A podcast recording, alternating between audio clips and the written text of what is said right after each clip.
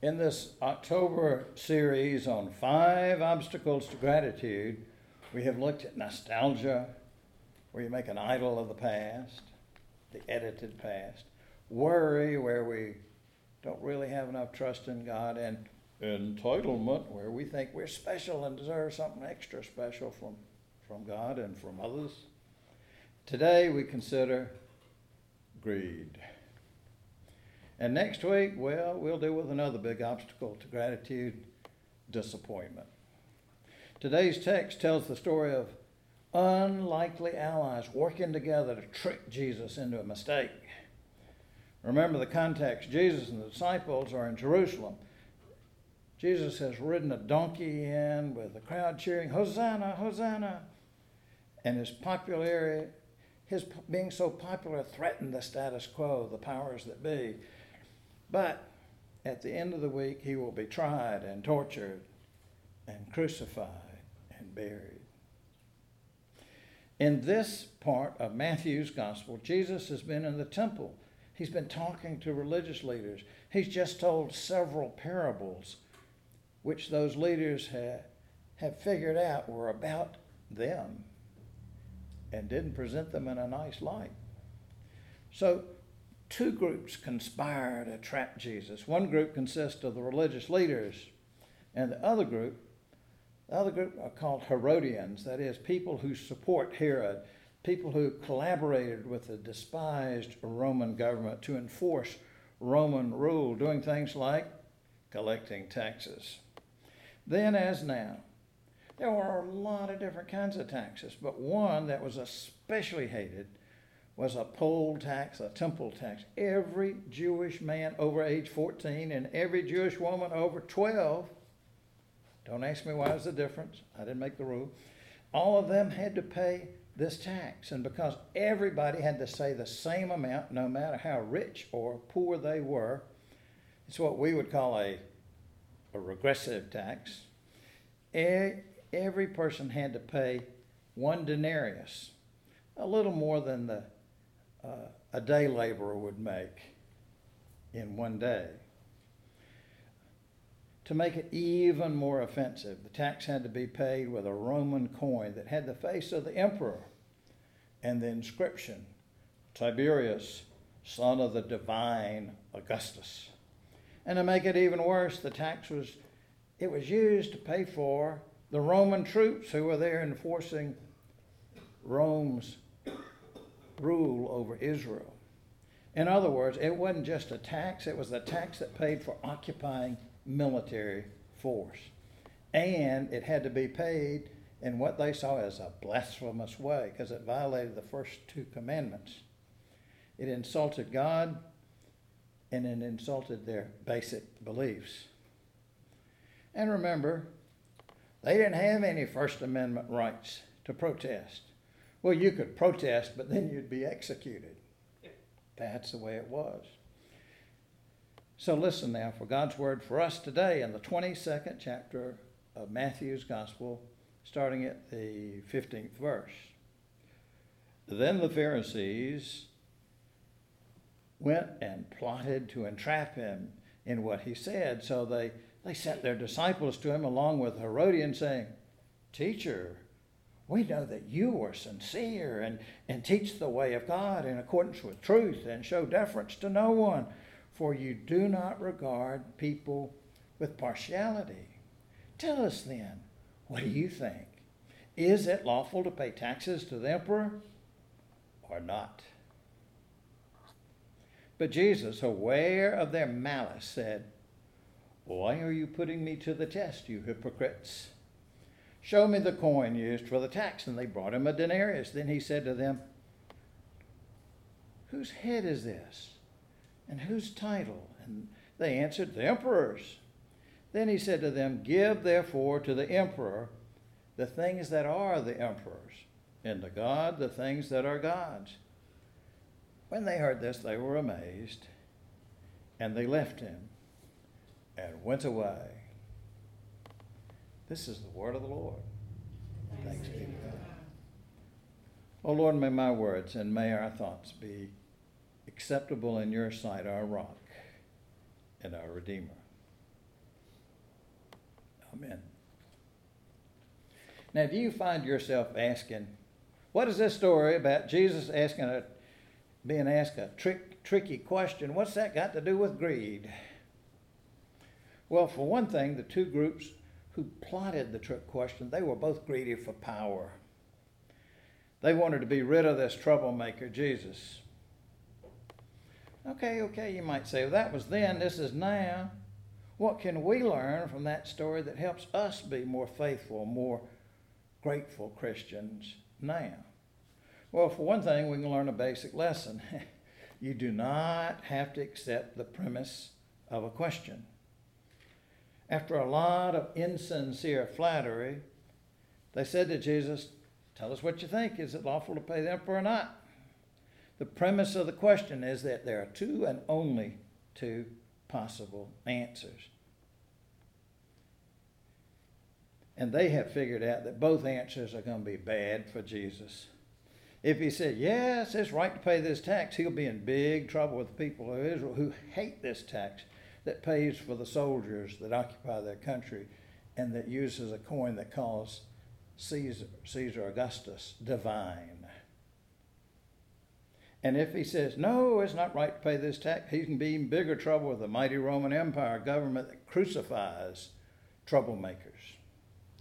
But Jesus does not accept the premise underlying their tricky question. Jesus, Jesus gets them to show their hypocrisy when they produce that coin bearing the image of Caesar Tiberius, son of Augustus, who claims to be divine, a god. And then Jesus shares a principle that raises a lot of questions for his followers, both then and us now. Give therefore to the emperor the things that are the emperor's, and to God the things that are God's. So the big question is so what belongs to the emperor? What belongs to God? When the idea of separation of church and state gets discussed, there are usually people, at least on Facebook and in some discussions, who will admit that the words separation of church and state are not actually in the Constitution. But they say they are in the Bible and they'll point to this passage, but that's not what Jesus said either. By render under Caesar phrase, Jesus pointed to our obligations as citizens of a country. But by the render under God phrase, he pointed to our obligations as citizens of a kingdom. God's kingdom, what Matthew's gospel calls the kingdom of heaven. Now, the, the coin for payment of the poll tax bore that image, or the Greek word is icon of Caesar. So, whose image do you and I bear? Well, the, in the first chapter of Genesis, we read God created humanity in God's own image in the divine image. God created the male and female. God created them. You and I. You and I have been made in God's image. And in 2 Corinthians, or as some people say, 2 Corinthians, 2 Corinthians 4, Paul writes, The God of this age has been has blinded the minds of those who don't have faith. So they could not see the light of the gospel that reveals Christ's glory. Christ is the image of God. And what is this God? What is the God of this age now? Well, acquisition is one name, and you could say greed is the motivation. What do we want? More. When do we want it? Well, now. We are we're too much like that farmer you may have heard about said, I don't want all the land in the world, I just want the land that adjoins mine. well, we live in a consumer culture where a lot of the economy depends on all of us wanting and buying more and more and then some more. The desire for stuff is already there, it's embedded in us. But the flames of that fire are fanned by advertising on the television series Mad Men. The main character, Don Draper, is a he's a 1960s advertising genius. In the very first episode of the show, Don explains how it works. He says advertising is based on one thing happiness. And he says, You know what happiness is? It's the smell of a new car. It's freedom from fear. It's a billboard on the side of the road that screams reassurance that whatever you're doing, you are okay. Whatever you're doing is okay, and you are okay. Relief from fear, you might say. If we want to have an attitude of gratitude, we need to be keenly aware that we are we're like fish swimming in an ocean, a sea of advertising. You can't escape it. So we need to be very aware that, that advertising and consumerism tempt us to greed, to want more and more and more, feel that somehow our self worth, our happiness is tied up in whether we have the newest, the fanciest, the most highly advertised, the top of the line car or truck or cell phone or TV or computer or bold fashion statement. And for some people, well, some folks also crave that superiority, the exclusive, uh, being exclusive, saying, I've got it and you don't. but we are not our stuff. Our collection of brand names. We are children of God, created in God's very image. We were not we were not made just to be consumers. As the very first catechism question that I learned in, as a child, one written back in 1647 said, What is the chief end of man? Now, they meant humankind, but they weren't politically correct in 1647. And the answer man's chief end is to glorify God and enjoy Him forever. Now, the larger catechisms for adults add a couple of words. They say humankind's chief and highest end is to glorify God and to fully enjoy Him forever. This is where greed gets in the way.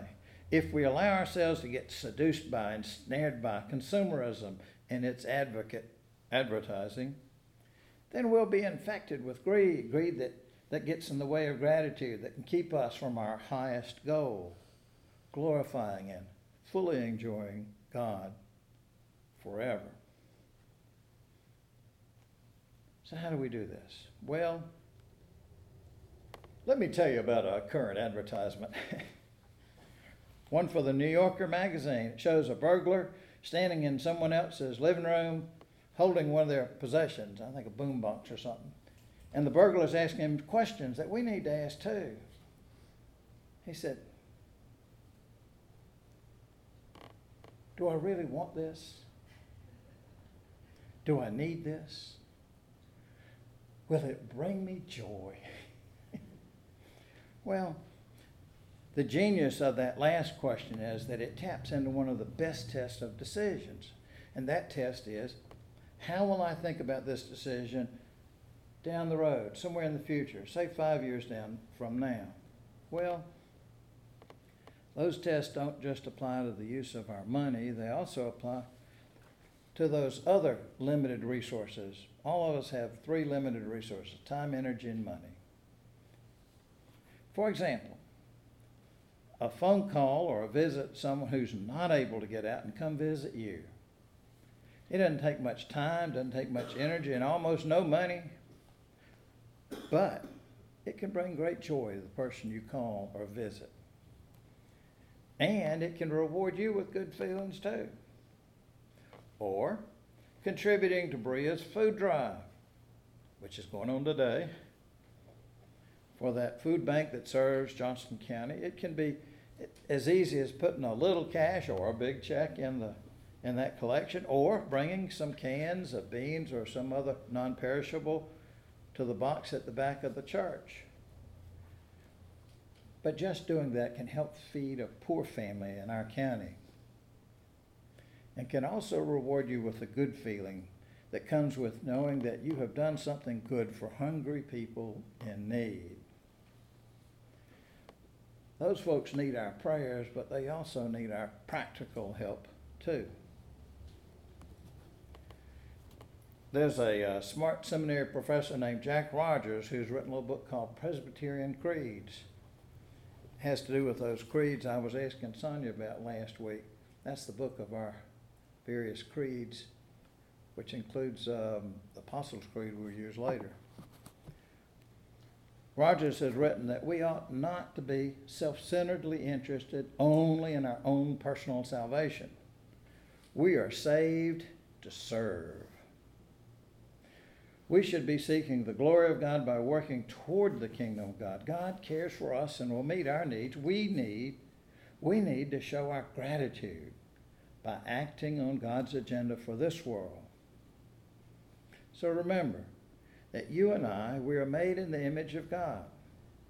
Now, Rogers says that doesn't refer to some abstract quality like, uh, or attribute like reason or free will or the ability to dominate nature. And we're to remember that Jesus Christ is the image of God, not because he was smarter or freer or more dominant than others, but because Jesus was totally obedient to God. Our job as Christians is to follow Jesus' example of glorifying God with lives of obedient activity. If we do that, our lives will not be infested with greed but will be made happy and joyful with gratitude and with thanks to God. Amen. Go out into the world in peace. Have courage. Hold on to what is good. Return no one evil for evil. Strengthen the faint hearted. Support the weak. Help the suffering. Visit the sick. Practice Practice, practice generosity, gratitude. Love the Lord and serve Him and God's people, rejoicing in the power of the Holy Spirit. Amen. Well, even in our most faithful, you and I, we stand in need of grace, and because of God's unfailing love, mercy has been promised to us even before we speak the truth. So, in humility and with confidence, let us confess our sin before God and one another. O God, we confess that we are often greedy. We want more than we need. We want what others have, and we hesitate to share what we have, even when we have more than enough we find it easier to think of our own wants than of others' needs. We are insecure and we worry there won't be enough, and so we grow greedy. Lord, forgive our foolish ways. Help us to remember that all good gifts come from you. Help us to remember the grace and forgiveness you freely grant us. Help us to remember that we are made in your image and enable us to reflect the love that you have shown us. Help us to live with gratitude to you, our Creator, our Redeemer, and our Sustainer. And help us to spread the gospel good news of salvation through Jesus Christ, our Lord and Savior. Amen. And now, in silent prayer, let us speak with God about those sins we dare not speak out loud.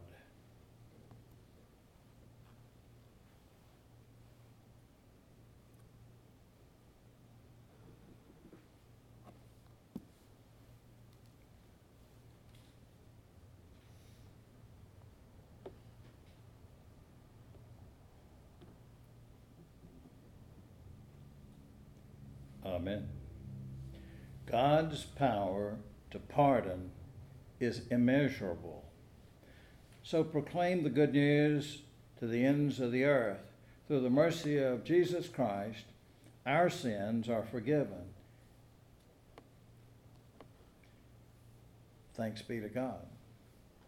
Friends in Christ, in response to this gift of God's amazing grace, how then shall we live? With gratitude, following after the Lord Jesus Christ, who calls us to love God with heart, soul, mind, and strength, our neighbors as ourselves. This is the way of Jesus, in whom we find life.